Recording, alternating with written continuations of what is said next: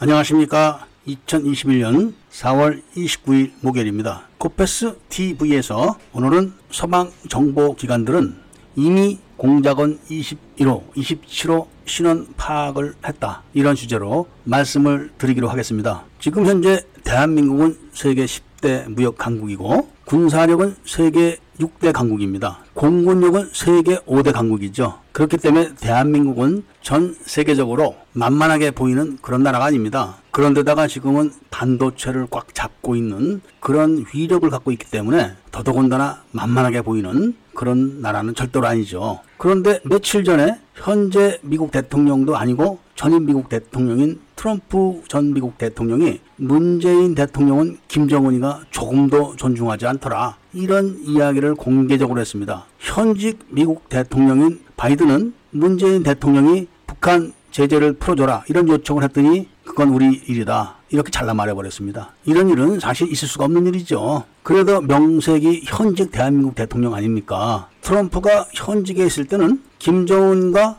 트럼프가 판문점에서 회담을 할 때 문재인 대통령이 거기 끼고 싶어가지고 애걸복고를 했지만 문 밖에서 기다리게 했습니다. 그리고 그 이전에 유럽 순방을 갔을 때는 순방국의 국가 수반들이 다 자리를 피해버렸죠. 바쁘다, 업무가 있다, 일정이 있다 이런 식으로 피해버렸습니다. 뿐만 아니라 중국 갔을 때도 중국도 일부러 냉대를 했습니다. 중국은 촛불 시위를 할 때 한국에 있는 모든 중국인들을 다 동원하고 그것도 모자라서 중국서 막 비행기로 실어 왔을 정도로 열렬하게 지지를 해줬는데도 불구하고 냉대를 했죠. 이런 일이 왜 있는 줄 아십니까? 바로 박근혜 전 대통령을 탄핵을 할 때 북한이 16년 만에 난수 방송을 재개를 했고 그리고 그 난수 방송이 재개된 지 딱 6개월 만에 박근혜 대통령이 옥에 갇혔습니다. 그런데 이 난수 방송은 딱 두 명의 공작원에게만 집중적으로 방송이 됐었죠. 그때 우리나라는 통일부에서만 난수 방송하지 마라. 이런 식으로 언급을 했었고 검찰이나 국정원은 본청만척했습니다. 그런데 그때 서방 정보 기관에서는 이미 분석을 시작했던 거죠. 탈북자들이 한국에만 와 있는 게 아닙니다. 진짜 중요한 탈북자들은 한국으로 오질 못합니다. 그 이유는 진짜 중요한 탈북자가 한국으로 왔을 때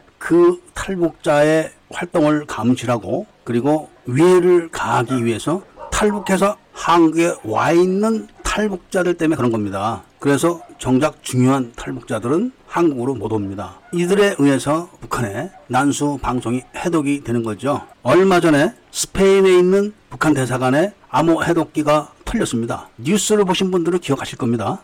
물론 우리나라 대사관에서도 무간부가 있는데 그런 데서도 암호 해독기를 분실을 합니다. 제가 며칠 전에 방송을 해드렸지만 분실하고도 모른 척한 겁니다. 몇 달 동안. 이런 상황을 서방 정보기관에서 잘 알기 때문에 한국 정보기관과는 정보를 교류를 하지 않습니다. 어찌되었건 북한의 주요 인사들이 서방 정보기관에 많이 망명해 있고 미국 같은 경우는 주한미군에 북파 공작대가 지금 운영되고 있습니다. 따로 모든 위성이나 정찰기, 정찰 감시 장비들을 통해서 획득한 정보들을 인간에 의해서 한 번 더 확인을 하는 거죠. 한국의 종북이 7천만이라고 했을 때 북한에도 똑같습니다. 똑같은 한국 사람들입니다. 남이나 북이나 돈만 주면 다 된다고 합니다. 북한은 경찰 월급이 한 달에 만 원 좀 넘습니다. 한국 돈으로. 그러니까 미국 달러로 10불 정도 되는 거죠. 10불 좀 넘거나 뭐 그런 수준이라고 합니다. 그런데 10만 불씩 갖다 줘 보십시오. 우리나라 돈 가치로 따지면은 1억 달러씩 갖다 주는 겁니다. 알아서 다 모든 정보를 갖다 바치는 거죠. 이런 거를 또 중국 정보부가 다 파악을 하고 있는 겁니다. 중국 정보부는 세계적으로 위상이 높은 정보 기관입니다. 그러니까 난수 방송이 해석이 됐다. 이걸 다 알아차린 겁니다. 그러니까 문재인 대통령이 갔을 때 며칠씩 안 만나주고 두들겨 패고 냉대를 한 이유가 이미 다 들통났다. 이런 것 때문에 그런 겁니다. 바이든이 도미니언에 의해서 대통령이 됐다고 소문이 난 사람인데 그런 사람도 문재인 대통령이 뭘 부탁을 하면 들어주질 않는 겁니다. 그렇다고 해서 서방 정보기관이 당장 제, 제 이렇게 하지는 않습니다. 절대로. 자신들의 정보 능력이나 수단 이런 걸 감추기 위해서 그런 거죠. 일본 보십시오. 일본. 일본은 김영삼 대통령 때 IMF가 탁 터지니까 김영삼 대통령 임기가 끝나자마자 바로 어업협정을 폐지를 했습니다. 그래서 즉시 신어업협정을 준비를 하고 있다가 8월 달경에 김대중이 북한 경찰을 납치해서 고문했다는 사실을 알았습니다. 일본 정보부가 알아낸 거죠. 그리고 5개월 만에 일본이 원하는 대로 독도 수역을 공동 관리 수역으로 넣는 협정을 딱 맺고 그것을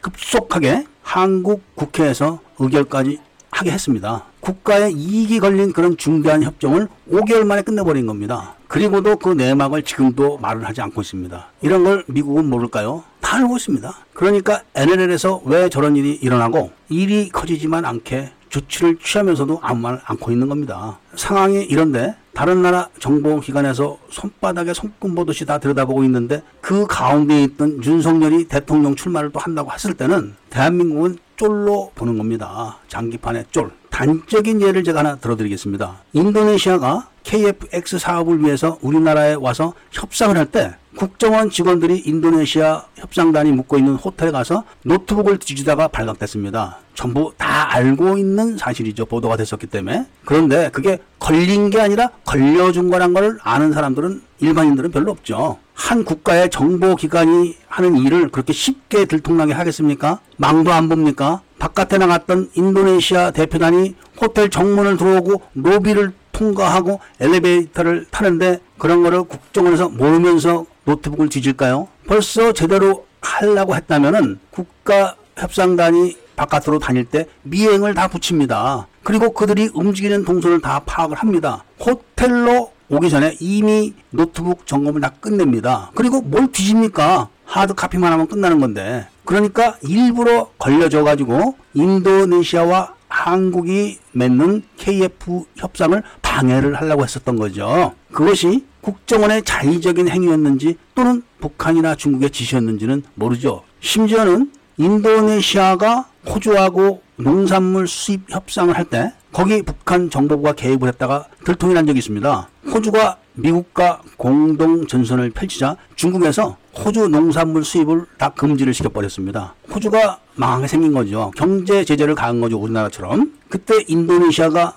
그 농산물을 수입해 주려고 하셨습니다. 그런데 그렇게 되면은 중국이 취한 조치가 물거품이 되기 때문에 중국의 오더로다가 북한 정보부가 개입을 했다가 들통났죠. 그것도. 그래서 중국과 호주는 더 견원지간이 된 겁니다, 지금. 우리나라도 친중 정치인이 발에 밟히듯이 많은데 인도네시아라고 없겠습니까? KFX 사업이 성공하게 되면은 제일 타격이 큰 게 바로 중국과 북한입니다. 결사적으로 막을 겁니다. 이런 것들이 정보기관들 사이에서 서로 치열한 공작을 하는 그런 현장입니다. 그러니까 지금부터 대한민국은 문재인 대통령의 내임덕이 시작이 되는 거죠. 힘이 빠지는 겁니다. 여기에 예측하지 못한 사건들이 툭툭 터지고 더 힘이 빠졌을 때 난수방송 이야기가 분명히 나올 겁니다. 네임덕이 극대화됐을 때 난수방송 이야기가 퍼지고 수사를 한 해 만에 할 때 일단 그렇게 되게 되면 난수방송의 가장 큰 수혜자는 문재인 대통령입니다. 가장 큰 피해자는 박근혜 전 대통령이죠. 그리고 수사가 시작돼 가지고 윤곽이라도 밝혀지면은 탄핵에 앞장섰던 사람들이 서로 빠져 나오려고 서로 찌르고 난리가 날 겁니다. 그리고 수사가 진행이 되든 안 되든 21호는 누구다, 27호는 누구다 이런 소문들이 또 돌아다닐 거는 뻔한 거 아니겠습니까? 그럴 정도 되면은 우종창 기자나 변희재 대표가 힘을 쓰겠죠. 그렇게 판이 벌어지면은 북한이나 중국도 개입을 하기가 어려워집니다. 자신들의 공작이 드러나기 때문에 그런 것이고 그 이전에 했던 공작들도 다 드러나는 겁니다. 지금 상황이 좋지 않아 가지고 애국 시민들께서 많이 상심에 기운이 다 빠져 있는 것 같은데 힘을 내시라고 제가 오늘 이런 말씀을 해 드리는 겁니다. 우리는 고립돼 있지 않습니다. 합법적인 절차를 거쳐서 모든 것을 제자리로 돌려놓을 수 있다. 이런 말씀을 드리면서 오늘 이야기를 마치고자 합니다. 구독과 좋아요, 알림을 부탁드리고 회원 가입을 해 주시기를 부탁드립니다.